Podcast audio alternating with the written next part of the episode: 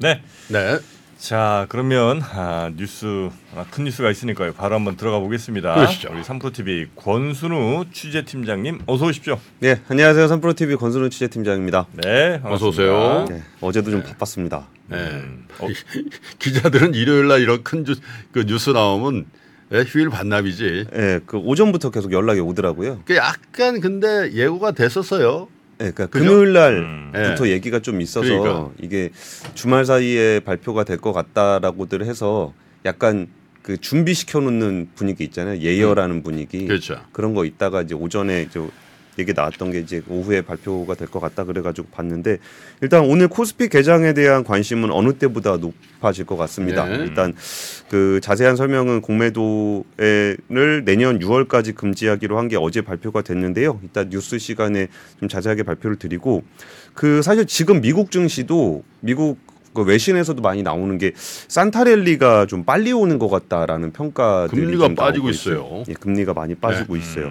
음, 그 지수 한번 같이 보시면은 네. 다우존스도 0.66% 상승했는데 이게 전형적으로 장 초반에 나와서 후반으로 갈수록 좀 올라가면서 끝나는 장 있잖아요. 그러니까 음. 기세가 좀 있다라는 거죠. 네. 그 나스닥 같은 경우도 1.38%가 올랐는데 나스닥 같은 경우도 초보다는 뒤로 갈수록 좀 더 강한 모습을 보였고요. S&P 500 같은 경우도 0.94%가 오르면서 마감이 됐어요. 근데 여기에 좀 그 긍정적인 소식 이게 지금은 약간 bad is good 같은 분위기인데 음. 고용 지표가 나왔는데 그 비농업 부문 고용이 15만 명 증가했다라는 지표가 나왔었어요. 예. 근데 전문가 예상치가 17만 명이었으니까 그거보다 조금 아래인 거와 더불어 그 전월에 비농업 고용 얼마였는지를 들으시면은 어 진짜 많이 줄었네 싶으실 거예요. 네. 무려 29만 7천 명이었어요. 29만 7천 명이 고용되다가 15만 명 반토막 났네. 반토막 난 거죠. 음. 그리고 여기다 더해서 또 뭔 얘기가 나왔냐면은 9월에 고용이 처음에 33만 6천 명 나왔다고 집계가 됐었거든요. 네. 잠정으로. 음. 근데 확정으로 나온 거 보니까 29만 7천 명으로 네. 나왔던 거고 한 달이 지나니까 거의 15만 명 수준으로 줄어들다 보니까 약간 bad is good 같은 분위기가 됐어요. 예. 근데 S&P 500하고 다우존스는 5거래일 연속 상승했고 나스닥 지수는 6거래일 연속 상승했습니다. 그러니까 미국장에서는 산타랠리 얘기가 좀 나올 법도 하죠. 음, 그래서 사실 그 코스피 시장에서도 좀 최근 분위기 좀 괜찮았잖아요. 네. 그래서 이거 보면서 어 이번에 월요일 날도 코스피가 괜찮겠네라는 기대하시는 분들 꽤 많았을 건데 여기에 이제 공매도 공매도입니다. 소식까지 전해지게 된 거죠. 사실 뭐 10월 수출 지표에서 사실 희망의 싹을 좀 본 거죠. 맞아요. 예. 특히 반도체라든지 이런 쪽에 음. 수출이 이제 줄지 않는 상황, 또 예. 무역 수지라든지 이런 것들도 6개월인가요? 5개월인가 이렇게 계속 13개월 만에 아니 돌아섰습니다. 아니 무역 수지는 일단 아, 아, 예, 그쵸. 반전한 지가 꽤 예, 됐는데 예, 예. 그것들도 계속 진행되고 있는 거. 그래서 어쨌든 반등의 기운이 조금 모락모락 할 때이 좋지가 않았단 말이죠. 그렇죠. 음. 예. 토마스 바킨 리치먼드 연준 총재가 뭐라 그랬냐면 참 되게 그 시장의 마음을 아는 것 같은 멘트였어요. 네. 그 고용 지표 관련해서 어 오늘 본 것은 추가 금리 인상을 원하지 않는 사람들이 보고 싶어 하던 것이라고 생각한다. 참말 꼬아서 한다. 금리 인상 안, 안 좋아하는 사람들이 반가워할 소식이다. 예, 예. 예. 그런 얘기하면서 거기서 뭐 추가적인 얘기는 안 했습니다. 네. 근데 금리를 같이 보시면은 이게 6개월 10년물 금리거든요. 여기가 지금 3.5예요. 음. 3.5에서 5까지 올라갔던 거예요. 어우, 엄청나게 오른 거예요. 빨리 올랐잖아요. 엄청 오른 거예요. 그리고 최근 며칠 사이에 5 정도에 있던 게 지금 4.5까지 떨어져 있는 50이 빠졌다는 거거든요. 그러니까 이런 부분에 대한 기대가 좀 커진 거, 그러니까 그동안 정말 힘들었던 부분들이 단기에 해소된 게 분명히 있고요. 음. 그러다 보니까 정말 그러니까 일희일비하는 느낌이 굉장히 강한데 12월 동결 가능성 95.4% 나왔습니다. 네. 그러니까 12월도 거의 다 동결할 거라고 예상하고 있고 여기에 또 우리 한번 또 그 한번 업되면은 끝까지 가잖아요. 음. 내년 6월까지 기준금리가 현 수준보다 인하될 가능성. 그러니까 내년 6월 안에 금리 내릴 거다라는 점, 전망이 85.2%가 나왔습니다. 음흠. 연준의 말은 신뢰하지 않는다는 얘기네. 시장에서는 음. 니들이 그래봐야. 예? 그 금리 안 올리니까 시장 금리 엄청나게 올려버리더니 네. 며칠 사이에 또 분위기가 이렇게 완전히 급반전이 네. 돼 네. 있습니다. 예, 그럼 첫 번째 소식 전해드리겠습니다. 내년 상반기까지 전매 공매도 전면 금지하겠다. 그리고 10여 개 글로벌 IB 전수조사하겠다. 전수조사. 얘기 나왔습니다. 음. 현재는 코스피 200과 코스닥 150 지수 공모 구성 종목에 대한 공매도가 허용돼 있는 상황이에요. 근데 내년 상반기 말까지 증시에 상장된 모든 종목에 대한 공매도가 전면 금지됩니다. 그 전면 금지가 되는 이유는 그 정치권의 영어로 쓰면은 지금은 어떤 국소 부위를 수술할 수 있는 수준이 아니라 마취를 해서 수술해야 되는 상황이다. 일단 세워야 된다. 예, 예. 그래갖고 지금 제도 개선을 할 때 시장이 돌아가는 상황에서 제도 개선을 할 수 있는 상황이 아니기 때문에 네. 금지를 시켜놓고서 그 다음에 그 개선을 해야 된다라고 했습니다. 네. 어제 오후에 브리핑을 했는데 여기 임시금융위 열고서 증권시장 공매도 금지 조치를 의결을 했습니다. 그래서 전 종목에 해당이 되고요. 공매도 전면 금지 조치가 이번에 네 번째예요. 네 번째죠. 예, 2008년 금융위기 때 한 번, 2011년에 유럽 재정위기 때 한 번, 그 다음에 2020년 코로나19 당시에 공매도가 한시적으로 금지가 됐었습니다. 세 번은 다 글로벌 위기와 관련돼 있을 때 예, 예. 예, 전 세계적으로 함께 대부분 그런 조치가 나왔죠. 그렇죠. 뭐 국가별로 조금 차이는 있는데 음. 네. 그, 그, 그 시장이 급락했을 때 그렇죠. 급락하는 게 이게 풍풍풍 떨어질 때가 있잖아요. 막 음, 서킷 브레이크 돌고 막 사이드카 돌고 막 요런 분위기에서 공매도가 취해졌는데 이번에는 조금 특이한 시점이긴 하죠. 이게 전 세계적으로 충격이 온 시점은 아니다 보니까 음. 여기에 대한 질문이 나왔었어요. 음. 그래서 김주현 금융위원장이 뭐라 그랬냐면은 그 공매도를 금지한 이유가 시장이 불안정하고 외국 주요 투자은행들의 관행적인 불공정 거래가 공정 거래 질서가 로 확립하는 것이 불가능하다고 판단했다 라고 음. 얘기를 했어요. 네. 그리고 global standard에 맞지 않는다는 지적이 어제 기자간담회에서도 많이 나왔었거든요. 그러다 보니까 지금 분위기가 전 세계적으로 전면 금지를 많이 하고 있는 것이 아니라는 것은 인정한다. 음. 근데 그러면서도 세계적인 흐름도 당연히 보지만 우리나라 특유의 이런 상황을 고치지. 않고서는 예, 자본 시장이 건실하게 발전하기 어렵다고 본다. 그리고 이게 그 자본 시장이 건실하게 발전하지 못하는다면 중장기적으로 외국인 투자자들에게도 도움이 되지 않을 것이다라는 것이 이제 김주원 장관, 김정 금융위원장의 얘기였습니다. 그러면서 지금 공매도 금지가 돼 있는 동안 이제 제도 개선을 추진을 하게 하기로 했는데요. 네. 여기에서 이제 중요하게 보는 것은 몇 가지 항목들이 있는데 일차적으로는 최근에 드러났던 글로벌 아이비들의 구조적인 공매 아, 불법 공매도 행위 네. 뭐 이전에 뭐 이쪽 부서에 주식이 있고 이쪽 부서에 주식이 없고 했을 때 이쪽 주서 부서에서 공매도를 빌려왔는데 주식을 빌려왔다 그랬는데 여기도 계속 가지고 있고 여기는 빌려왔다 그러고 그래서 50조 있었는데 50조 50조 더블 카운팅하는 그게 이전에 금융감독원에서 지적을 했었거든요. 그런 부분에 대한 전, 전수조사를 하기로 했고요. 또 개인과 기관 간의 차이라고 일 수 있는 그 주식을 빌렸을 때 상환 기간 음. 관련한 거. 외국인의 대차 거래는 상환 기간이 따로 없고 대신 언제든지 빌려준 사람이 야 돌려줘 음. 그러면 돌려받을 수 있는 구조가 대차 거래고요. 네. 개인의 대주 거래 같은 경우는 90일입니다. 음. 근데 90일이 지나서 연장해 주세요 하면 연장을 해주는 그런 구조로 돼 있는데 이 부분들을 어떻게 매칭을 시킬지가 이번에 제도 개선 그 주제가 될 것 같고요.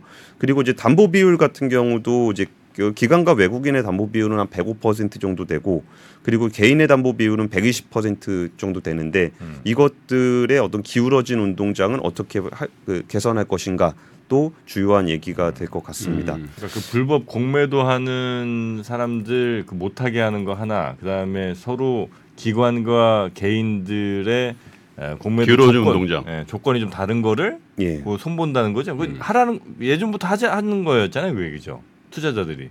그렇죠. 예, 그거 이제 하겠다는 거네 그러면. 그러니까 그동안 계속적으로 이렇게 해오긴 했어요. 이게 상환 기간도 좀 늘리고 음. 뭐 이게 담보 비율도 좀 낮추고 하는 것들이 좀 있었는데 네. 그럼에도 불구하고 이제 부족하다라는 지적이 계속적으로 있었던 거고 아니 근데 부족할 거예요. 왜냐하면 공매도 참여자들 구성비를 보면 걔는 뭐 거의 의미가 없, 없기 때문에. 예, 예. 네. 음. 그리고 거기에 더해서 그 공매도 거래의 전산화에 대한 논의가 좀 있어요. 이건 조금 복잡한 얘기긴 한데 음. 이 공매도 거래를 아까 전에 아까 갔던 부- 이쪽 부서에서 50주 있었는데 이쪽 부서로 50조 빌려줬다 그래놓고서 음. 이쪽 주 여기에는 50주가 남아 있었다. 이 아까 그 얘기 들었잖아요. 네. 이걸 전산화를 시켜놓으면 50주가 이쪽으로 가면 전산적으로 여기는 음, 음, 주식이 음. 없어야 되는 거잖아요. 네, 네, 네. 근데 이런 부분들이 이제 주먹구구식으로 운영이 되다 보니까 음. 이게 주식을 이쪽으로 빌려줬다 그래놓고서 자기는 빌려준 애도 주식을 갖고 있고 빌려 받은 애도 주식을 갖고 있고 이런 문제에 대한 문제 제기가 좀 있었어요. 근데 이제 한시적이라고 하고 내년 6월까지로 했단 말이에요. 그러니까 한 8개월 어간인데 예, 예. 사실 이제 8개월 시간을 지나면 지금 얘기한 그 제도 개선이 확실히 되냐? 에? 이런 이제 문제도 있고 또 한편으로는 8개월이나 걸릴 사안이냐 그게. 음. 그래서 이제 어떻게 보면 그 내년 6월로 못을 박아놓고 물론 이제 내년 6월도 가면 이제 상황이 개선되면 이제 연장을 하고 아니 개선이 안 되면 연장을 하고 뭐 이렇게 한다라는 그 발표가 있, 있긴 있었습니다만은 차라리 차라리 그냥 무기한으로 해놓고 언제 언, 이 제도가 개선이 확실히 됐다고 판단하면 음. 또 이것도 그 전격적으로 실시를 한다고 하면은 그게 어떤 시간이 딱 정해져 있을 때 그 시행을 하는 사람들의 어떤 부담감도 있고 음. 또 이게 미봉책으로 아니 또 기한돼 가지고 그냥 대충 했는데 안 돼 가지고 또 문제가 되면은 음. 금융 당국도 매우 부담스럽지 않겠나 이런 생각도 들긴 해요. 네. 그러다 보니까 이제 김주현 금융위원장이 거기서 얘기를 뭐라 네. 그랬냐면은 내년 6월에 가서 예. 이런 상황이 얼마가 개선됐는지 여부를 고려해야 할 것이다. 음. 라고 해서 이제 내년 6월 되면은 바로 그냥 무조건 연다 이렇게 네. 하진 않고 여지를 좀 두기는 했습니다. 네. 그리고 이제 그런 부분들이 사실 공매도 주문이라는 게 이제 외국인들이 주문을 하게 되면은 이게 그 외국인들이 증권사에 주문을 넣을 때 이게 우리나라 시간으로 9시에서 3시 반 사이에 주문을 넣는 게 아니잖아요.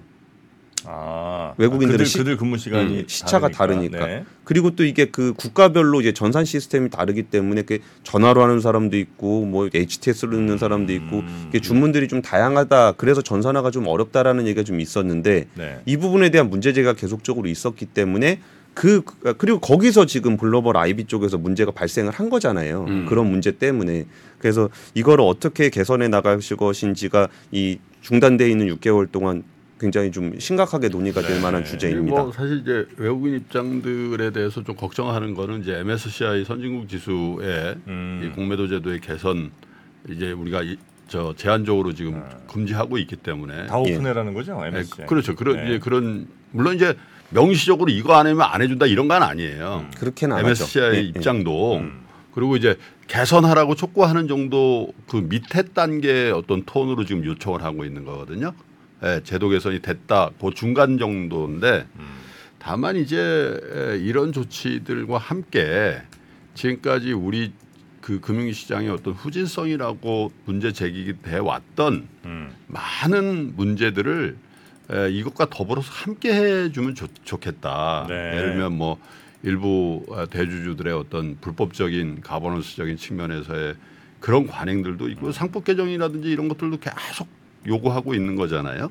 네, 거기다가 이제 이거 법 개정해야 되는 거예요? 당연하죠. 이것도 아 공매도는 아니고 공매도는 아니고. 아, 공매도는 예. 아니고. 예, 그래서 예, 그런 부분과 함께 에, 결국 이제 상속증여세 에, 거의 60%에 달하는 상속증여세 부분도 이게 항구적으로 유지 가능한 건지에 대한 논의도 시작을 해서 예. 건강하게 논의를 좀 시작해서 에, 이 불법 공매도를 에, 개선함과 동시에 에, 우리 금융시장의 선진적인 에, 제도 개선의 여러 가지 측면들을 함께 예. 이 기간에 같이 좀 에, 고민하고 좀 확실하게 제도 개선하는 계기로 좀 삼았으면 좋겠다 이런 생각 드네요. 예, Korea discount의 다양한 요인들에 대한 제도 개선이 그렇죠. 필요하거든요. 근데 음. 그런 부분들이 사실 그이 선거 때 대선 때 이 얘기 되게 많이 나왔었거든요. 근데 그 중에 이제 그것들이 제도화되는 과정에서 좀 지지부진해진 것들이 있어요. 예를 들어서 좀 전에 김프로님 말씀해 주셨던 상법에 예. 아니 이게 뭐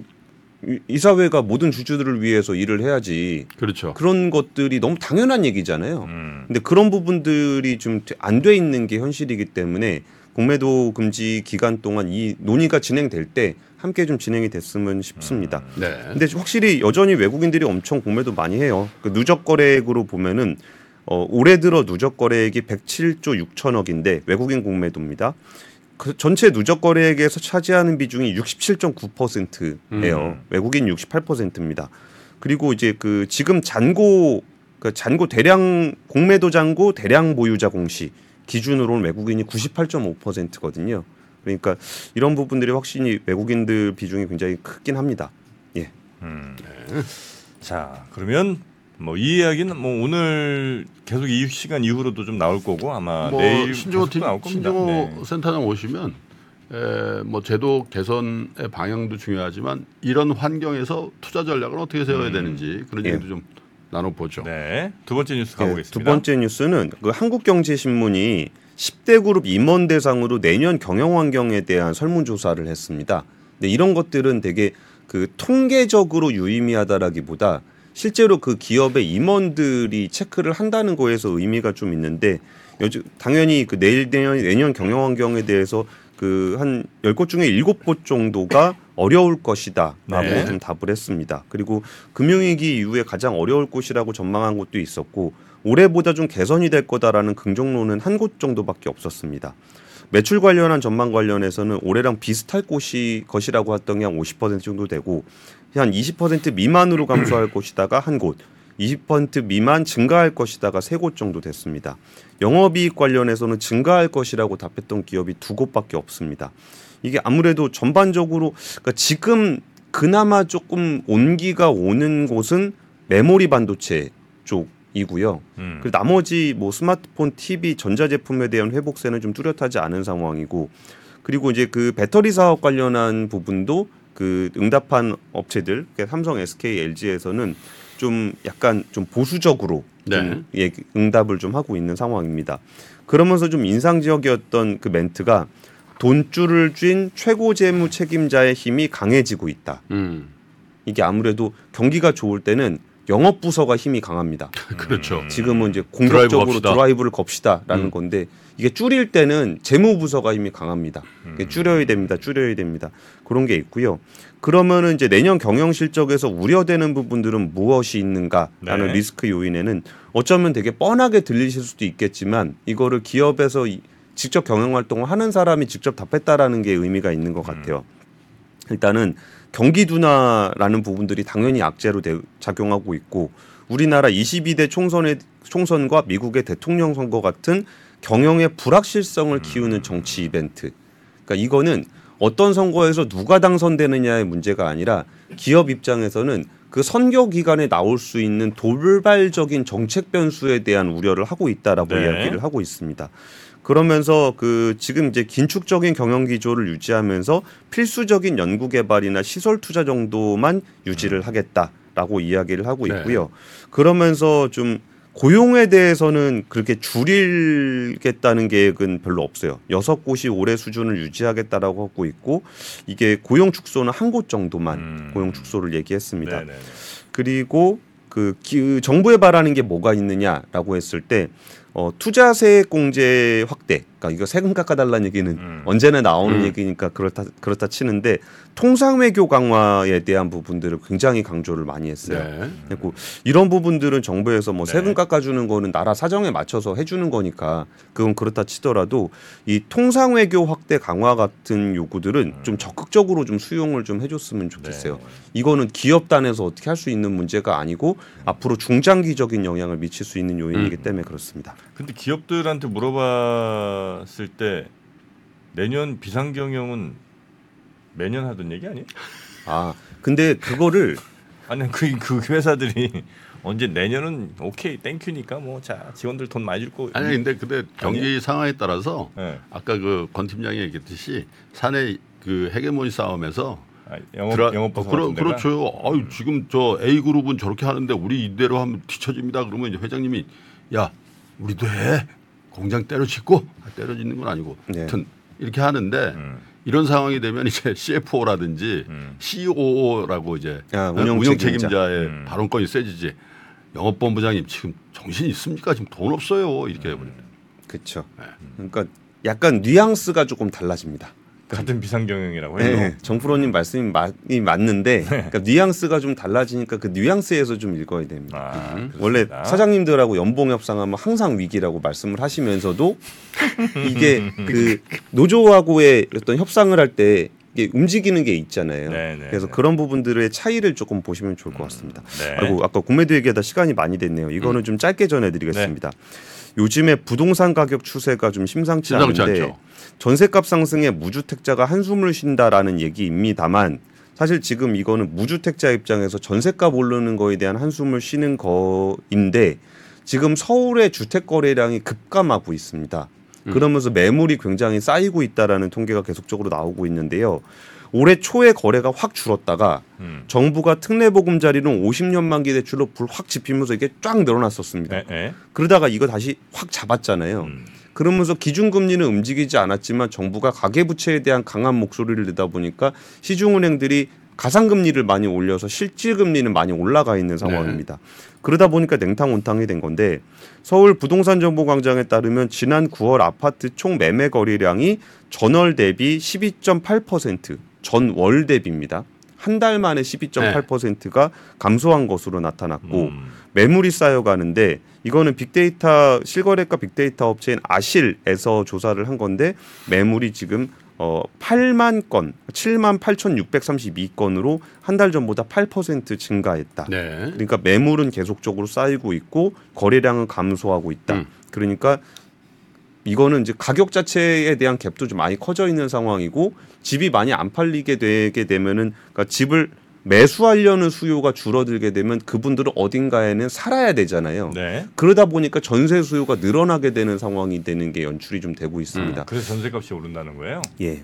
그래서 이전에 그 리치고 의 김변 대표님이 이 얘기를 그 전에 좀 하셨었거든요. 네. 그러니까 거래는 많이 줄어들게 될 거고 전세값은 조금 올라갈 수 있을 것 같다. 그러니까 거래가 줄어들게 되니까 거- 전세값이 올라가는 것도 어느 정도는 있죠. 예, 효과가 좀 있습니다. 집 살 사람들이 안 사고 전세로 한번 더 연장한다거나 이렇게 가니까. 그리고 지금 그 전세 연장하는 건수도 어 엄청나게 늘고 있습니다. 음. 어, 전세 갱신 건수를 사용한 경우가 상반기에 32.8%보다 지금 비중이 좀 더 늘어나고 있습니다. 네. 자, 뉴스삼 이렇게 정리하고요. 외환위기 오는 거 아니에요? 금융위기 오는 거 아니에요? 이런 질문들을 좀 굉장히 많이 받았었습니다. 탐욕이 되게 강했을 때 위험자산으로서의 극단적인 쏠림이 나타나고 공포감이 극에 달했을 때 안전자산으로서의 극단적인 쏠림이 나타나거든요. 과거의 일이 미래에 똑같이 일어난다 이건 아니지만 그때 당시에 위기 상황에서는 어떤 공통점들이 있었는지를 보면서 우리가 대비를 하는 방법도 고민해 볼 수 있고요. 과거를 제대로 이해하는 순간 위기의 실체가 드러납니다. 오건영의 현실 경제 이야기를 서점에서 만나보세요.